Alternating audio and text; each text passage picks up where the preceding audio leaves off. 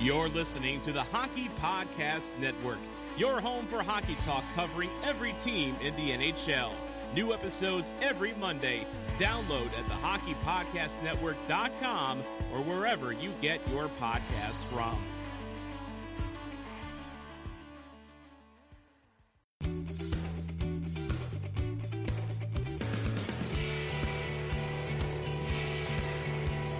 This is the Leafs Guy Podcast. Here's your host, Jim Tatti. Hi, everybody. Welcome to episode number 37, Leafs Guy. Jim Tatti with you for the next 35 minutes or so. Coming up on the podcast today. And before we get there, I want to thank Mike Ross for that fine intro again. Sorry, Rossi, I almost stiffed you there, but but obviously I did not. Coming up on the podcast today, Bill Waters, former Leafs assistant general manager, and David Alter from the Hockey News. Bill with his pre-series picks and how this is going to play out, and David Alter also pre-series picks. But we're going to play yes guy, no guy with him. He's also going to go over the last couple of days in terms of practice and what people were saying. So, sort of a uh, an update from David Alter and what the Leafs have been up to and where they're headed. Before we get there, it's playoff time. Big stakes, bigger promotions. Every day of basketball's playoffs, DraftKings will have $20,000 in total prizes up for grabs. Did I say that? Oh, yes, $20,000 every day. The best part, it's free to get your shot at these daily cash prizes. DraftKings will be offering two free to play pools every day of the NBA playoffs, offering players a free shot at $20,000 in total prizes. Oh my. DraftKings free to play pools are easy to enter. Just download the DraftKings app, go to pools, and choose from a wide variety of free contests for an opportunity to win cash prizes. All you have to do is answer a handful of questions around what you think is going to happen during that day's basketball games and track your results throughout the evening. Questions will range from which team will hit the most threes to which team will score first. DraftKings, as you know, is safe, secure, and reliable, so you can deposit and withdraw your money at your convenience. Ladies and gentlemen, here is the call to action. Download the top rated DraftKings app now. Use the promo code THPN when you sign up to get your free shot at $20,000 in total prizes every day of the basketball playoffs. Head to DraftKings Pools page to get your shot at huge cash prizes. The promo code is THPN for a limited time only at DraftKings. Eligibility restrictions apply. See DraftKings.com for full details. All right, into the hockey story, and we pretty well know the Leafs starting lineup for the series starter against the Habs on Thursday night. Hyman is back in. We'll play on the left side of Matthews and Marner, and that means that Nick Foligno will play on the left side of Tavares and Nylander. The third line will be Riley Nash between Mikheyev and Kerfoot, and then we have the old guys on the fourth line, Spezza between Simmonds and Thornton. On the blue line, it's Rielly and Brodie, uh, Muzzin and Hall, and it looks like Sandin and Dermott on the 5-6, although Bogosian is working his way back in. Don't know for sure if he plays on Thursday or not. David Alter will update his status later on. Of course, Campbell gets the start in goal. Now, we have some notes from the Montreal practices, and we know that uh, Shea Weber took part in his first full practice this week since being shut down on April 30th when the apparent left hand injury. He didn't do a bunch in his first practice. It still looks like the hand may be bothering a bit. He uh, did a lot of one-touch passes. The puck was not his stick very long. Had to when he had to carry it. So I mean, obviously, it's a, it, the hand is in ginger shape right now, but that doesn't mean that it won't be ready to go for Thursday night. So regarding Weber's status to play, Game One, Dominic Ducharme the head coach upgraded his very confident stance from Saturday to very, very confident on Tuesday.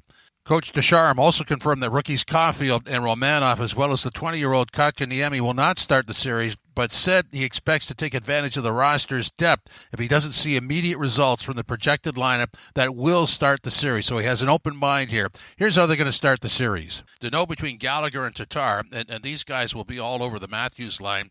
Suzuki will center Armia and Toffoli. Staal between Anderson and Perry, and the fourth line is Evans, Lehkonen, and Byron. On the blue line, the way it stacks right now, subject to change, of course, Edmundson and Petry Kulak and Chiarot and Merrill and Weber, and of course Carey Price will get the start in goal. Now the Carey Price situation tracks like this. He played 40 minutes for Laval against the Marlies on Monday. Was supposed to play 30, but asked to uh, go through a penalty kill situation. So he got in. He allowed two goals on the first four shots, and at the end of his performance, it stopped 13 of 15, and was said to be happy about uh, his performance in terms of getting back in. He'd been out for quite some time with a concussion problem, so looks like he's going to start. Gallagher also played in that game, and he's listed, as I said earlier, with Danault and Tatar on the top line for the Habs. So the only question, and it's really a small one at this point, would be Shea Weber, and if that hand is okay. I'm sure they have a way to make sure that he plays, and I wouldn't count him out of anything. And he's a big factor, certainly net front against the Leafs, and he has that aura where he creates his own space. So that's what I can tell you about where the Leafs and Habs are going into this. Let's get our first bit of analysis now from Bill Waters, the former Leafs assistant general manager.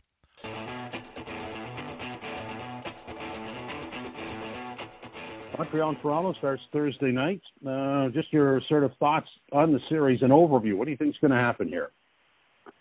Well, I think, in fairness to both sides uh, and the fans of both, uh, the Leafs are the better team. Uh, they've proven that during the season. So my conclusion, and the easiest way to say it, I think, Jim, is there's only one team that can beat the Leafs, and that's themselves. Uh, I, I think that's a fair appraisal of the situation.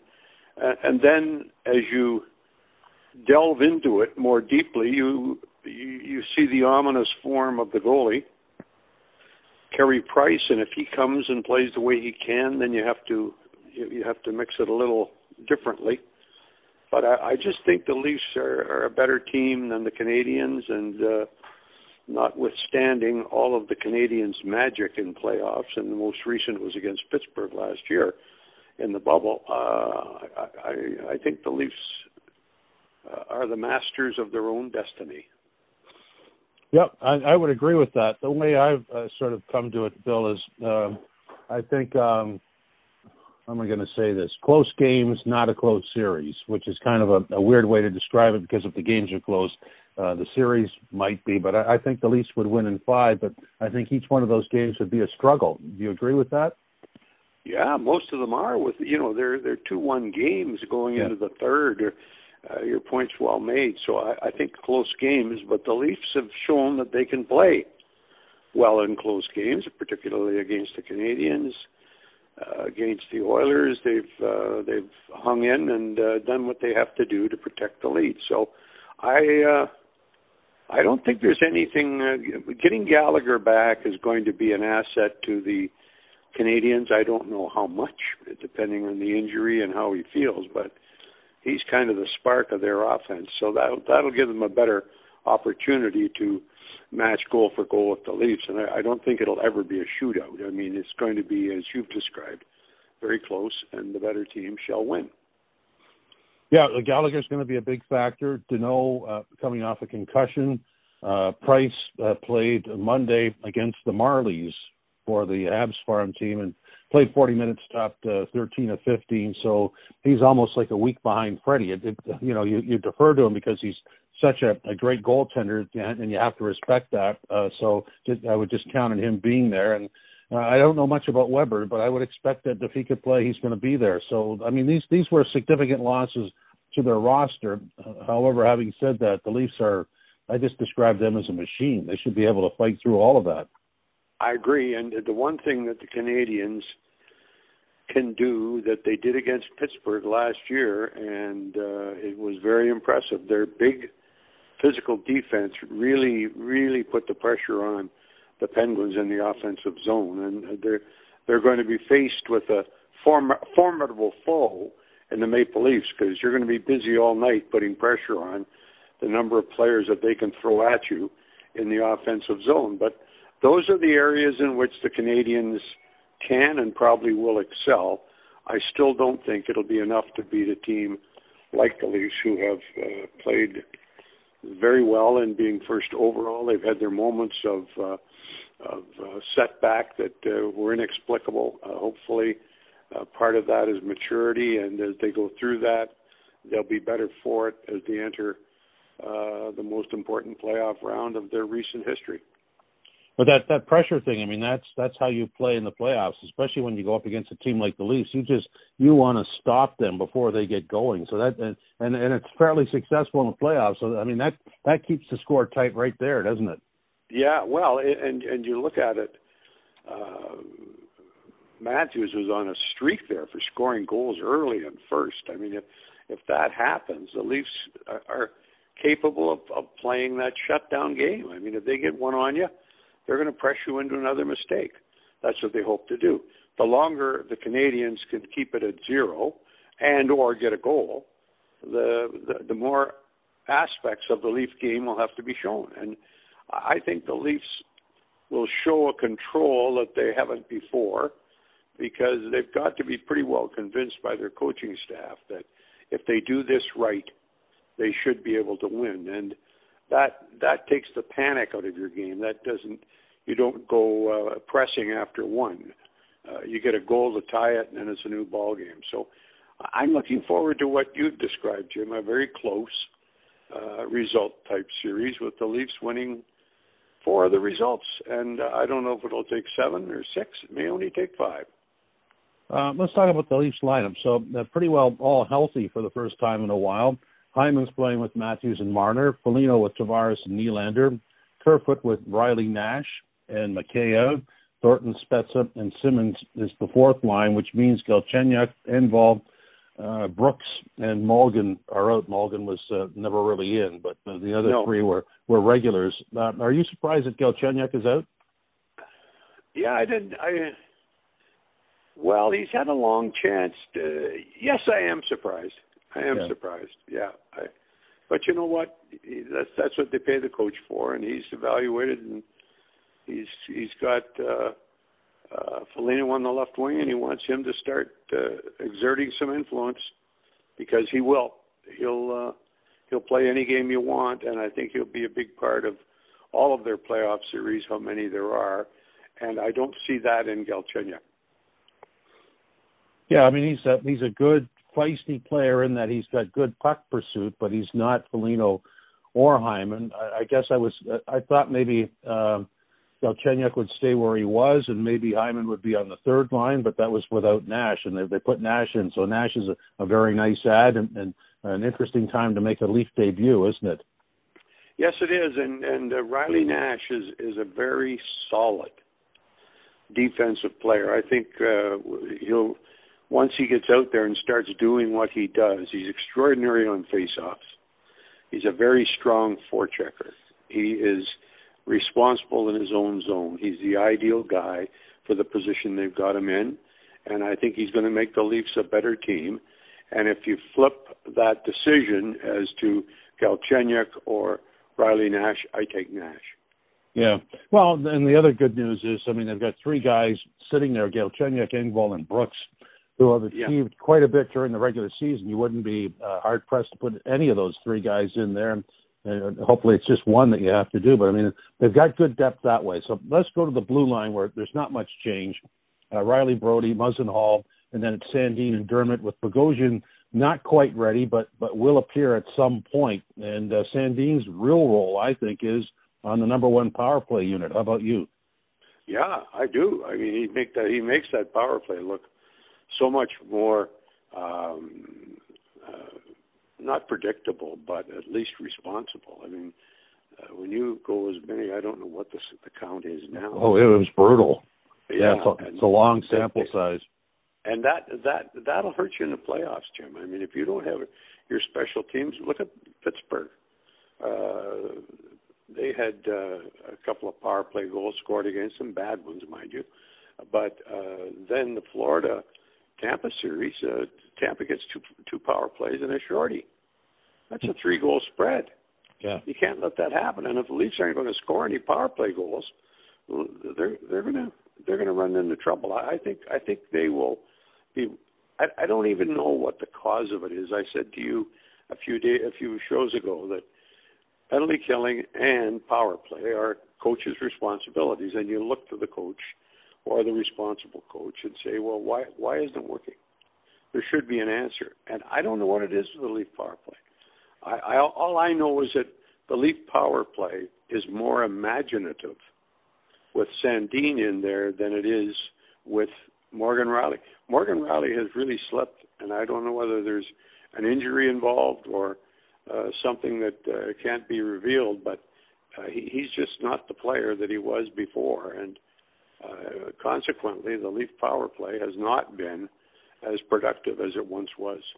Well, and the the place that you notice it the most is on the power play, and then I'm talking about bringing the puck up the ice, where Morgan Rielly will almost turn sideways and look back for the drop pass, which is you might as well put yeah. a billboard up there and say we, we don't know what we're doing. Yeah. And and with yeah. Sandin, you don't you don't see that. So I just I don't understand. You know, I have a lot of respect for Morgan Rielly. We all do, but but that that visual looks awful. Yes, it, and and it's obvious that there's some, because Morgan Rielly has got all the tools. Uh, I don't know whether he let the toolbox fall, and they're scattered all over the uh, dressing room floor. But Morgan Rielly should be playing a lot better than he has, and the Leafs are going to have a major decision to make with him. Uh, are they going to go into the seven million dollar category from the present five or six, or are they going to let him go? Are they going to try and trade him with a year left? And that's a terrible way to go into the playoffs. But I would say that the Leafs are saying to themselves, as you and I are commiserating about their power play, that hey, we got to get the power play going if we're going to go deep. I mean, we might win the first round, but we don't have a power play to combat the offense that the Edmonton Oilers will throw at us. We're going to be in trouble. And I, I know that they feel that they have a chance on this playoff series to advance to the Stanley Cup semifinal, and they haven't been there in a long time. Yep. I just, you know, it's it's the drop pass thing, and, and I know that the, drop pass is effective when it's done at the right speed. But when you search for it, that that's just an absolute no-fly zone for me. So I don't quite understand what the hesitation is there. It's it's a program play, and there's, three guys back there. There's there's usually two forwards, and Morgan Rielly. he's dropping to maybe Marner, and and it just there just seems to be a complete disconnect. Yeah, and you know, Sandin when he takes the puck on entry into the into the zone, you don't know whether he's going to drop it, whether he's going to make a beautiful pass to the guy coming down the middle, or whether he's going to crank it. Rielly leaves you only one option. As you pointed out, Jim, he's going to drop it. Yep. And a drop pass is only as good as the element of surprise is in the defenseman covering, and or the forward covering in the case of of uh, penalty killing. But yep. I, I, I want you to take the element of uh, surprise out of it by not having any other options, it's not as useful as it could be. Well, and that's the other point. Like, uh, you know, I understand that that's that's what they want him to do, and I get I get the coaching part of it, but I don't see Plan B, which, which is kind of an, uh, alarming because there doesn't seem to be anywhere else to go. It, when when you watch him, it's like I have to do this. There's no other option. And, well, there should be another option, right? Absolutely, you shouldn't be out there. You shouldn't be the point man on the power play if you're limited to one play. I mean, that's that destroys it. You got an extra man, you got to utilize him by an intelligent pass, or you got to give it to somebody on the power play who can do that. But I, Rielly looks like he doesn't want to do it, or he knows in his heart he can't do it, and that that's uh, that's that's not very good. Well, there is an odd look on his face. I'll give you that, and that's that's what uh, you know when you when you look at it, you go, "There's just something's not right here." I don't know what it is. Let's just before we end here, let's let's finish off on the goaltending. So Campbell gets the start, and and Freddie's the backup, and you know I've, I've said this many times before. Uh, Freddie appears in the movie at some point. I don't know where, but you're okay with Campbell, right? Yeah. Well, I'm okay. Yeah, I, I think Campbell has earned the starting position, but uh, a lot of coaches do not defer the position of the injured player to someone else until the injured player has had a chance to play. And uh, Andersen hasn't had a chance, and that might explain it. But no, I don't have any problem with giving uh, Soupy uh, an opportunity, just like he took at the beginning of the season. And he's proven himself to be very worthy, uh, but he has not played a playoff game in his life. So that's going to be the one thing that I thought, hey, as much as Freddie is injured in part, I would like to think from watching him play that the injury is not deferring him from being what he can be. And if the Leafs are going to win they need Freddie Andersen type goaltending. Obviously, they think Soupy can deliver it. I'm not going to argue about it. If it was me and I was the coach, Freddie'd be in. Well, and I see your point. I mean, you know, we don't know what Price is going to do, but if, if Price is his normal self, that's yeah. a scary premise. I mean, then you don't want a question mark in your own net. No, no, and it's it's it's hard on on uh, Campbell to say that he's a question mark, but in comparison to his experience and his abilities, he is a question mark. If yeah, he if he if, if he comes in and plays like Freddie does, and we're not talking about Freddie when he was injured, we're talking about the odd the odd gimme in a playoff series, but generally keeping the team uh, comfortably within range in the playoff series, then th- that's what we're looking for. And uh, there's no reason uh, that Campbell can't deliver that, except he's a very emotional guy. He makes a couple of bad ones. He doesn't. He doesn't have the uh, the experience to react to it, and that may be come quickly to him. I I, I don't want to be too harsh on uh, Campbell because I'm counting on him delivering solid goaltending, just as he has during the season. Bill, thanks very much. Appreciate it. And down the hall we go. David Alter from the Hockey News. So, David, take us through the last couple of days for the Leafs. I know today was a Tuesday was an off day, but the, the two practices and, and what happened on Tuesday. Yeah, well, I mean, look, they they have five days between games. It's kind of strange that they didn't get this going, but because they had the luxury of time, they're able to use uh, two of those days as rest days. So that first day after that last game against the Jets, they rested. They practiced Sunday. It was more of a skills day, but they kind of put lines together and worked on power play and they worked on a lot of special teams again on Monday. It was a lot of the same. The only difference really between Sunday and Monday's practice was that defenseman Zach Bogosian, who's been out for about a month with a shoulder injury, uh, was in a regular jersey as opposed to a non-contact red jersey on Sunday. And so, based on that, and by TSN's uh, Darren Dreger's reporting after Monday's practice that uh, Bogosian's got the all clear, he could be ready to return in time for Game One, and the Leafs will have uh, potentially a very full strength, healthy lineup going into the opening game against the Montreal Canadiens. So they're just using that to their advantage just to uh, get everyone ready, conditioned. They've got the sports science doctors and everybody know how how hard they need to exert these guys and how much rest they need to make sure that they're optimal uh, for the upcoming few weeks or months, depending on how deep the run goes. Yeah, that sports science department, I mean, it is detailed, isn't it? They've got it right down to the, the last exhale pretty well.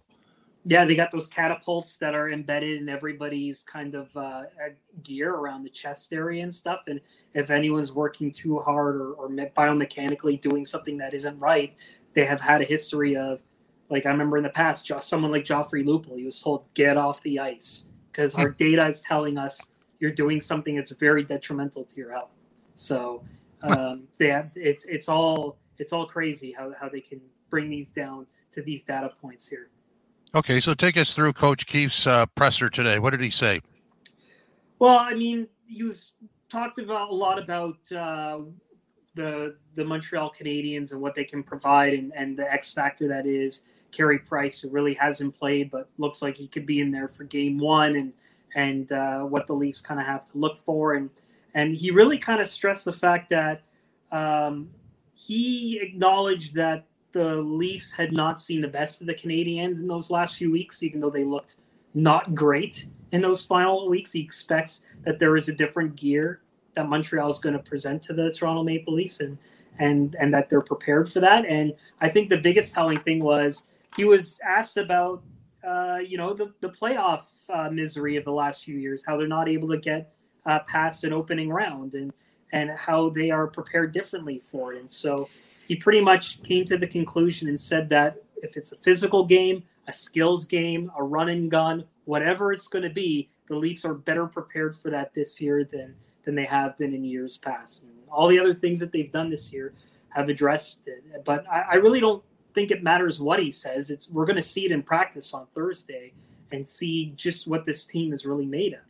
Yeah, absolutely. I mean, there is no um, there's no coasting in a playoff game. We've already seen a number of the games that have started the playoffs. I mean, this is high intensity every shift. There, there's no, there's no. I'm going to take a minute off here. It's it's full blast. So it'll be neat to see the the, the Leafs pushed that way because I think you know the the only uh, the the example that I always go back to is the Edmonton series, the three games at Edmonton, and and if you could if you could somehow duplicate that because that was the ultimate attention to detail even without Auston Matthews. Yeah, and he did it with three different goalies too. It was yeah. uh, it was really strange how dominant they were and it always seemed like whenever the Leafs ran into a stretch of games where that next opponent in the North Division was creeping up on them in the standings, they would meet them and and like you said those three games against Edmonton that was one of the opponents and they just dominated and pushed them further down the standings, and, and the Leafs were able to run with it that way. Uh, from a possession uh, standpoint, the Leafs were dominant in that game.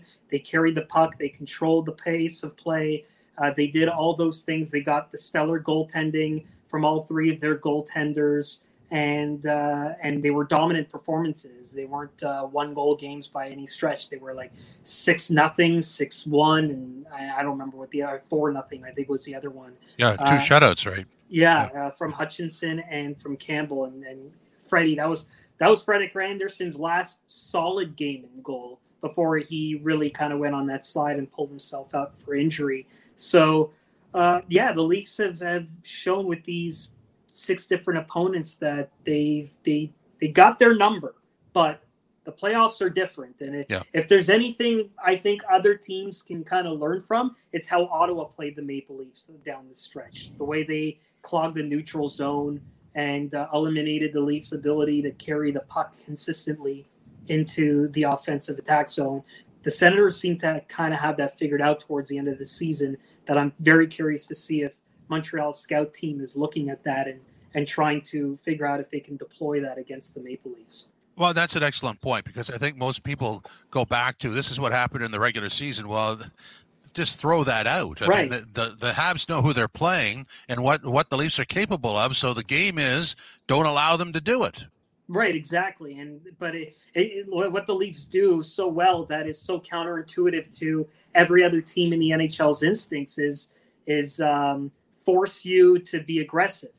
And when you're forced to be aggressive, you can't stay back. So what the Senators did was, well, we can't really play that game against them. So let's line up four guys along the neutral zone. So when they carry the puck, they're just going to run into a wall. It, it kind of goes uh, against our instincts because we're kind of being conservative and playing guys back, but we're able to kind of beat them on the transition that way. And uh, and and that's what the Senators did pretty well. I mean, it's regular season. The Leafs didn't have a lot to play for when they when they had those games. So who knows how those things would have turned out if there was maybe more at stake.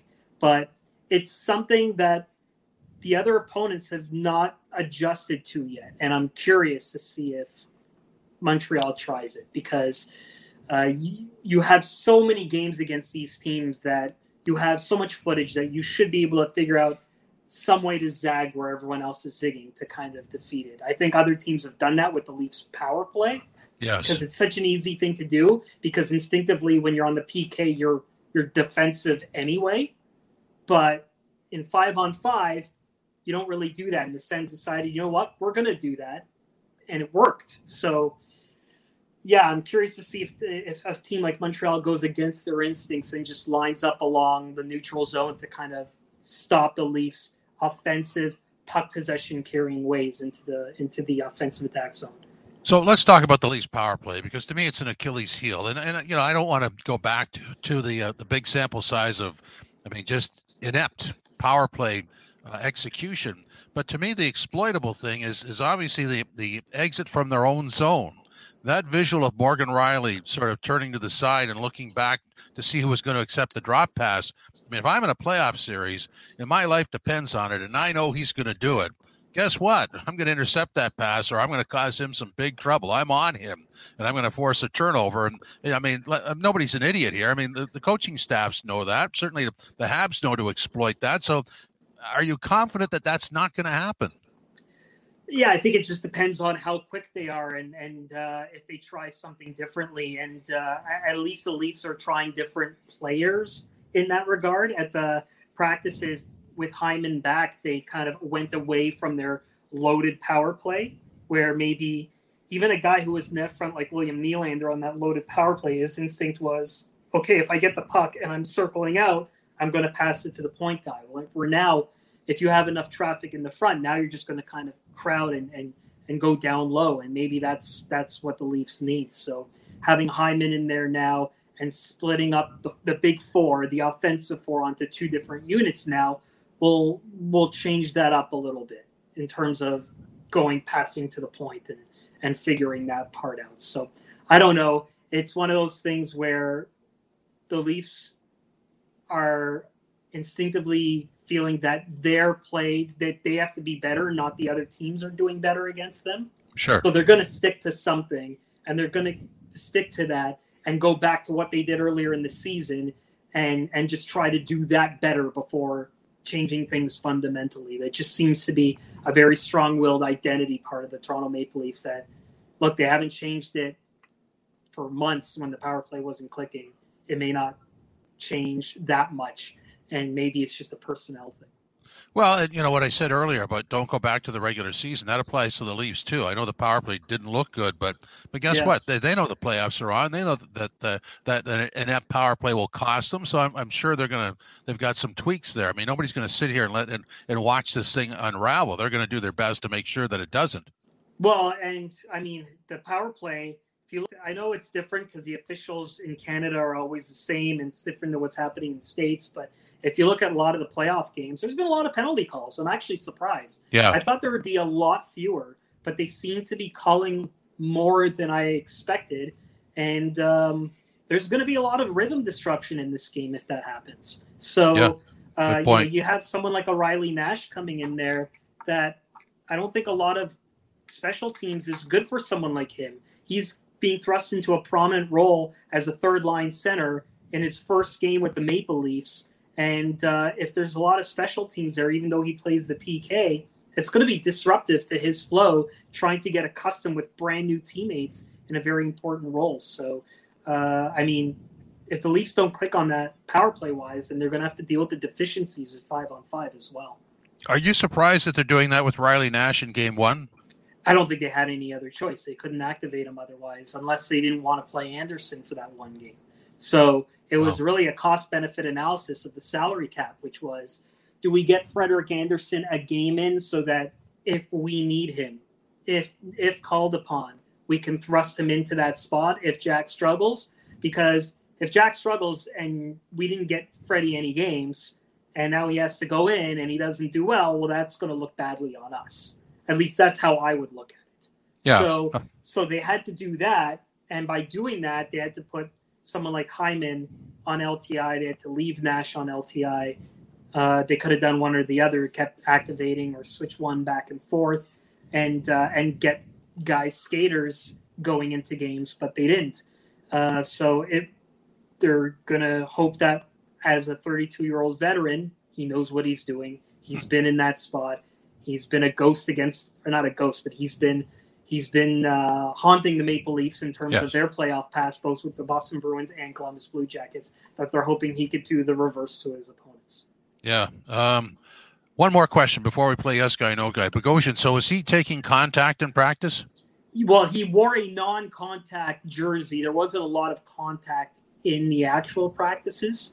Like it was a lot of you know, get into the PK power play shots and digging in the corners. There is some contact there. So, I mean, he, he got out of it. He's been cleared for it. Um, at that last practice, because he didn't have the medical clearance yet, he was still on the fourth D pair, which meant he was on the outside looking in. But um, I wouldn't be surprised if come Wednesday he's upgraded alongside Rasmus Sandin as the five six because that seems to be their their go-to in a fully healthy lineup. So if Sandin is if Bogosian goes in, he'll be in there with Sandin as the as the third pair. Okay, ladies and gentlemen, boys and girls, and all those listening on wired or wireless earbuds, time now for the Leafs Guy edition of Yes Guy No Guy. Yes Guy No Guy number one. Riley Nash will debut with a game-saving or deciding performance. No guy. I think probably going to be like a an, uh, an offensive version of a of a um, TJ Brodie where you don't notice him, and by doing that, that's doing a good job. So I think in his first game back, he's still going to try to get a feel for things and not stick out. So for that reason, no guy. Okay. Yes guy, no guy number two. Carey Price will be his normal self in this entire series from start to end. Ooh, uh, normal self being like his normal playoff self or dominant self? Dominant. No guy. I think he's going to have flashes of brilliance, and I think we're going to see some highlight reels uh, saves, and he, he, may steal a game or two. But um, I, I, I think, given what he's gone through, I think the Leafs are going to be too much for him this time. So I'm going to go no guy. Okay. Yes guy, no guy number three. The old guy line of Thornton, Spezza, and Simmonds will not survive this series.